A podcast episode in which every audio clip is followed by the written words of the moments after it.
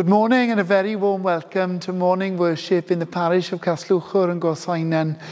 It's lovely to have you with us. I hope that you're encouraged and blessed during the service. So let's worship together.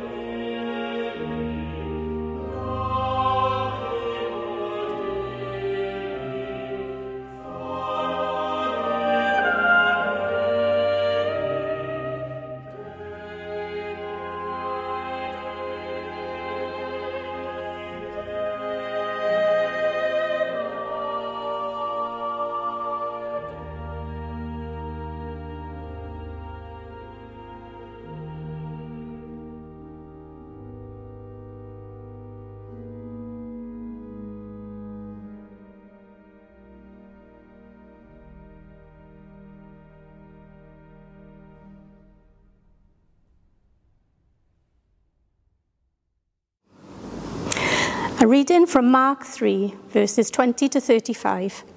One time, Jesus entered a house, and the crowds began to gather again. Soon, he and his disciples couldn't even find time to eat. When his family heard what was happening, they tried to take him away. He's out of his mind, they said. But the teachers of religious law who had arrived from Jerusalem said, He's possessed by Satan, the prince of demons. That's where he gets the power to cast out demons. Jesus called them over and responded with an illustration.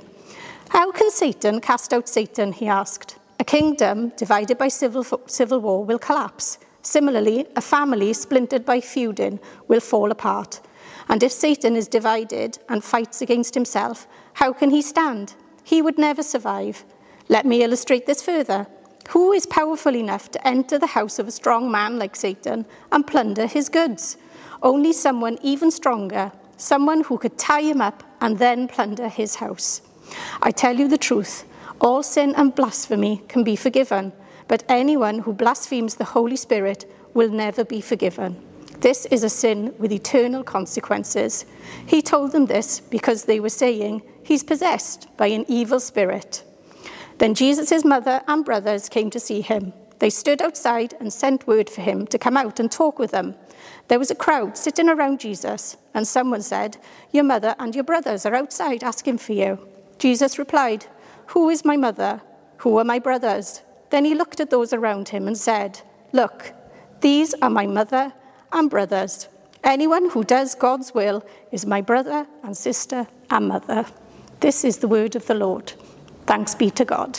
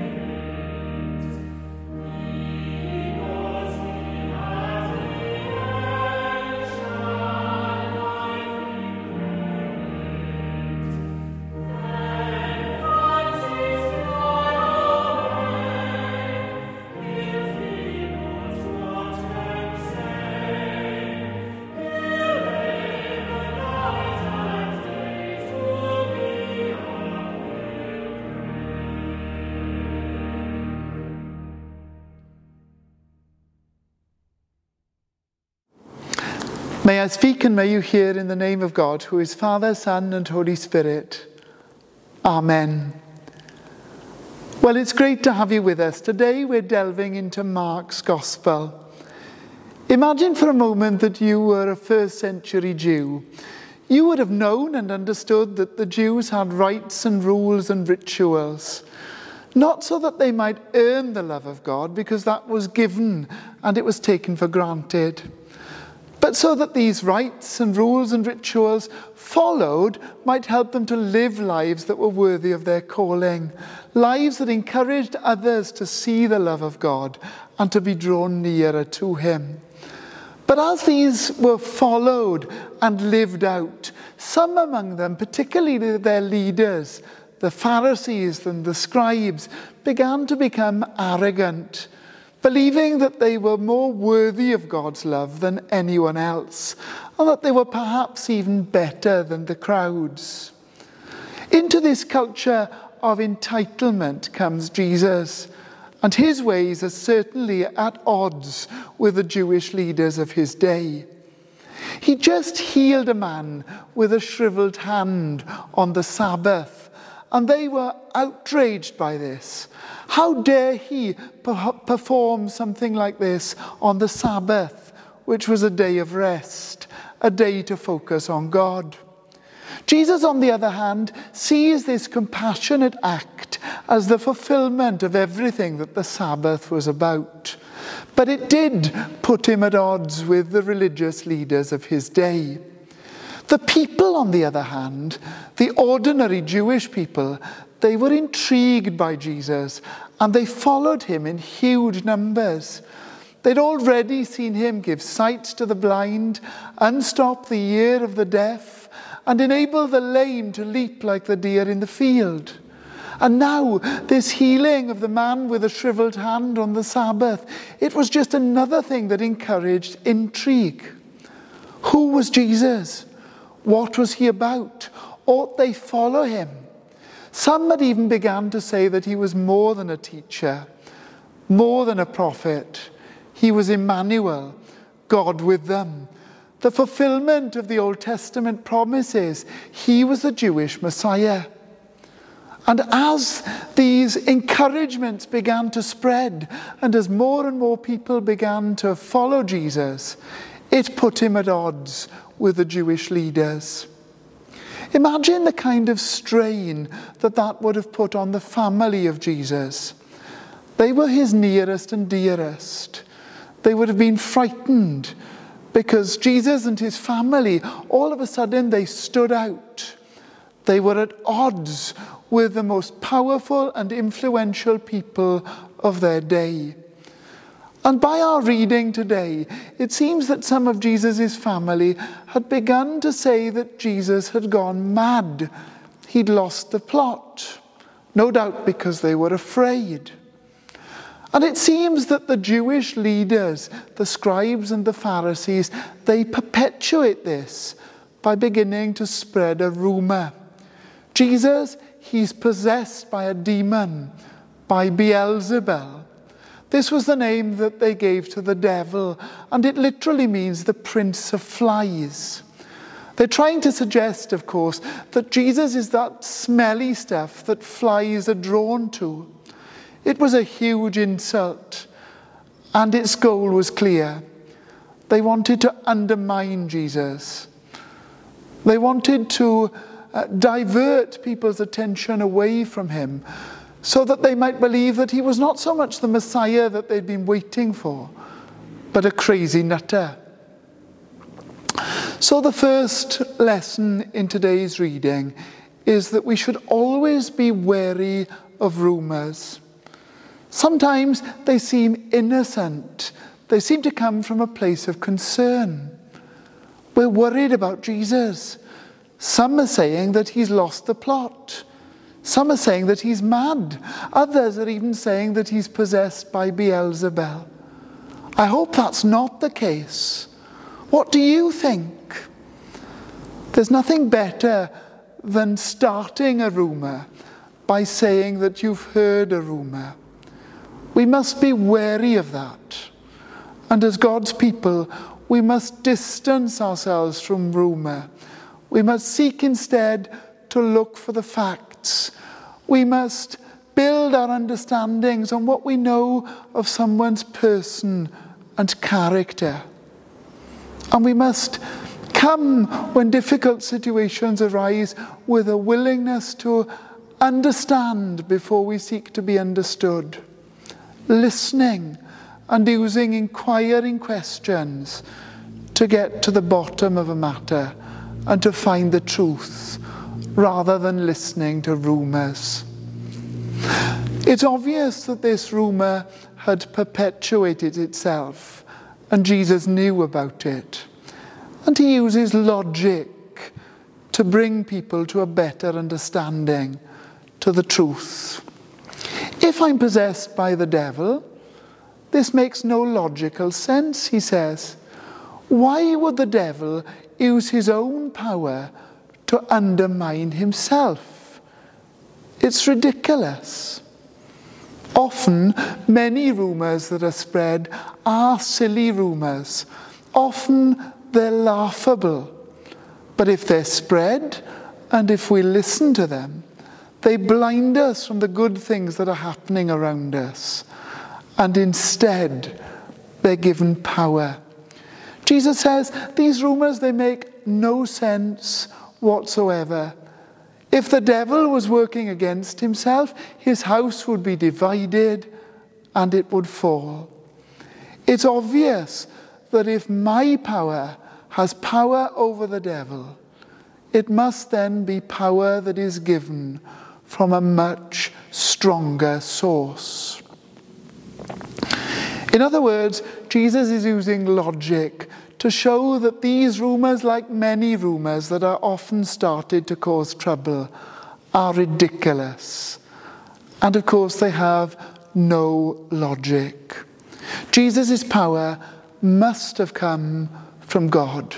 His power was expressed in a way that was entirely at odds with the power of the scribes and the Pharisees. His words and his ways were not like theirs. But behold, God was obviously doing a new thing. Jesus' ways were consistent with the character of God, inasmuch as he was loving, he was good, faithful, and true. But all of those uh, words of love, all of those ways of goodness and faithfulness and truth were expressed in a new way. And although they may not have been the ways that the scribes and Pharisees were expecting, Jesus' logic shows that God was undeniably at work. So he was at odds with the Jewish leaders. And so his mother and his siblings come to inquire of him Jesus, what on earth is going on? Tell us so that we might understand. Explain to us in your, uh, in, in, in, in your clear words of candour. But when Jesus is encouraged to see that his mother and his family are outside, he refuses to go and see them. And he says, Who is it that is my mother and my brother? Who is it that belongs to my family? And it's the crowd. It's the crowd that are intrigued by his words and his ways. Those who are ready to listen to him and to draw nearer to God.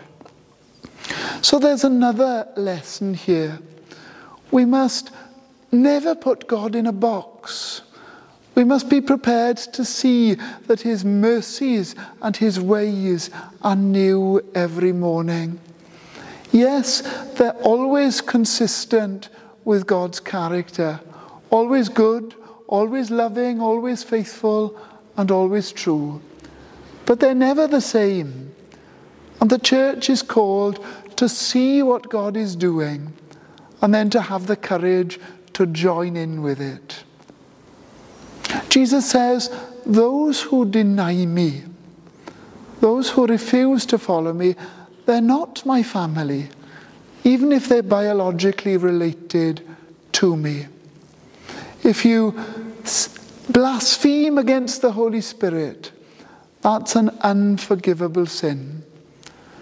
Now, scholars have grappled with what those verses mean since the year dot.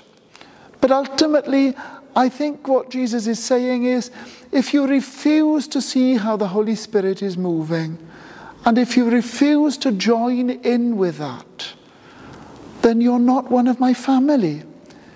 It's an unforgivable sin. If you deny what the Spirit is doing, then you're against me. But if, like the crowds, you're open to my words, you're ready to receive me, I'm prepared to join in with courage, to be a part of what I am doing, then you are my brother, you are my sister, you are a member of my family. Becoming part of that worldwide family, one of Jesus' disciples, isn't dependent on who we are, what we've done or what we haven't done, whether we've earned it or deserved it or not. It's simply about simple trust in Jesus, believing in Him, tumbling into His arms and loving Him, following Him with our heart, soul, mind, and strength. And my prayer today is that we would see Jesus more clearly, we would follow Jesus more nearly, and we would love him more dearly all the days of our life. Being a part of what he is doing, seeing how the Spirit is moving, and joining in with courage. Amen.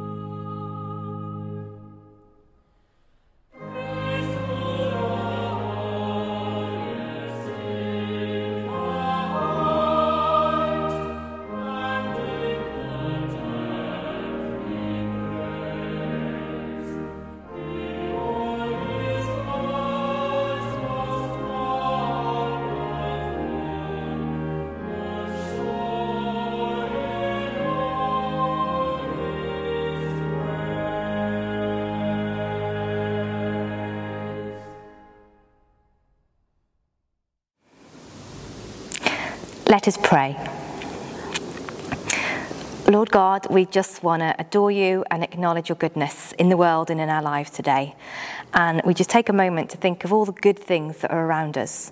We thank you that in your creation you made seasons, and we, are going from spring to summer, and it's just so wonderful to hear the birds singing and to see the flowers blooming, and just that sense of joy and hope and possibilities that summer always brings.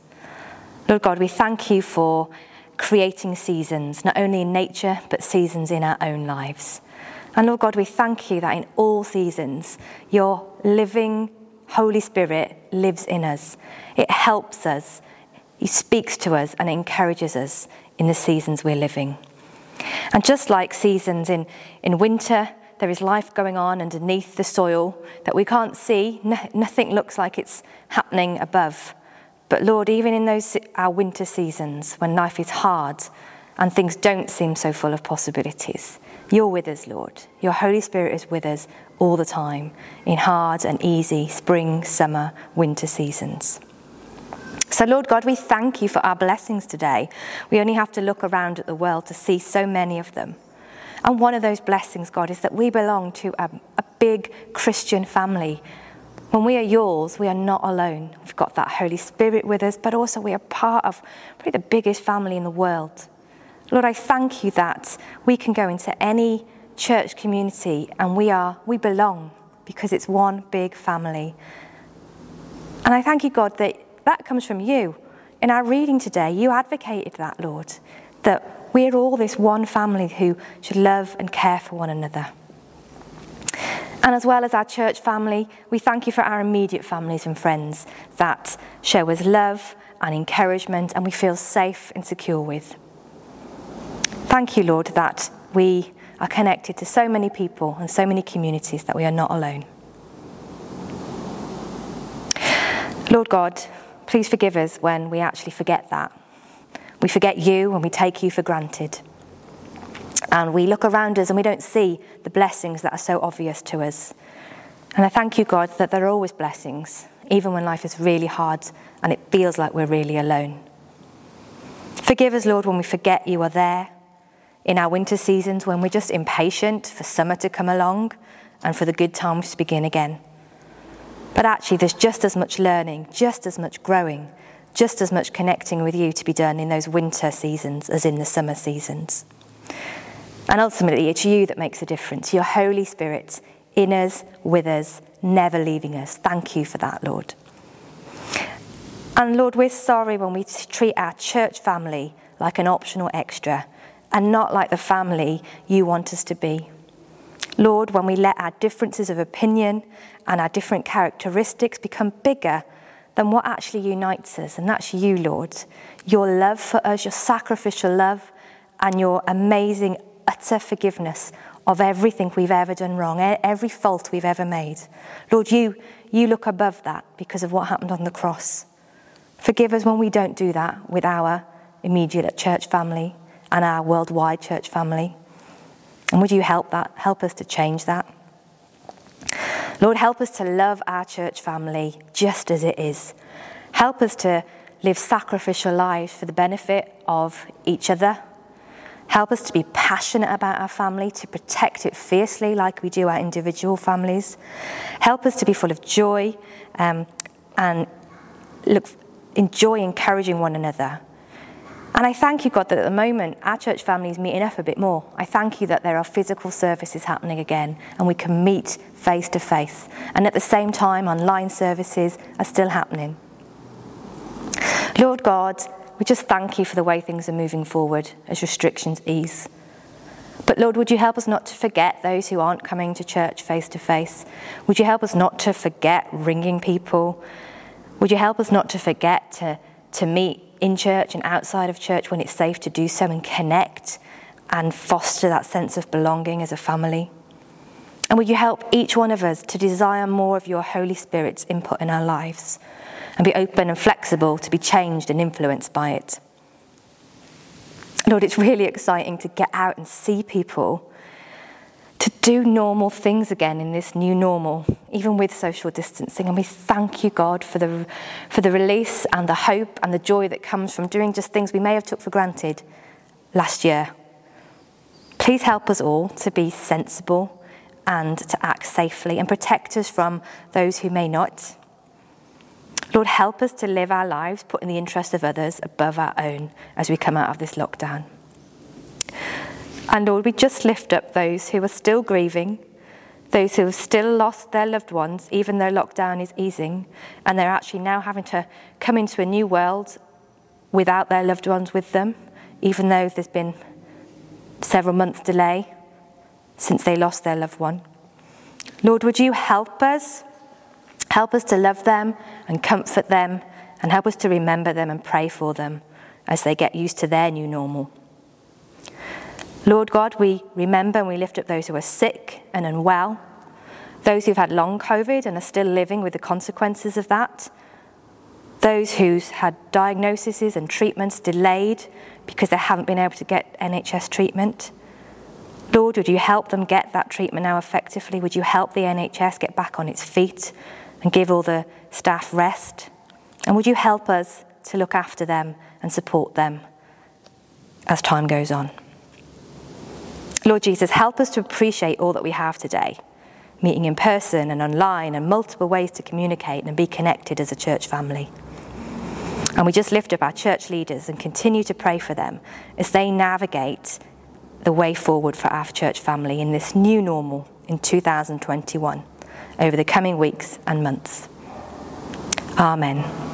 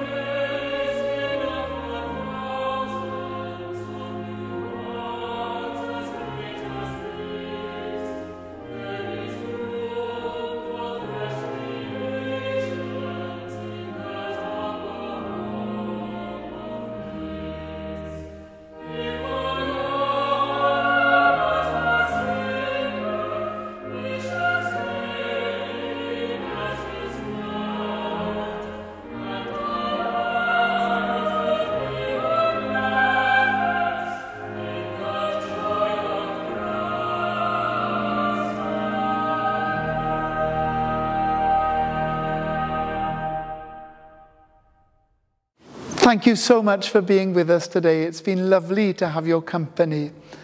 Remember that if there's absolutely anything we can do for you, practically or spiritually, then you're very welcome to get in touch with us. We'd love to hear from you.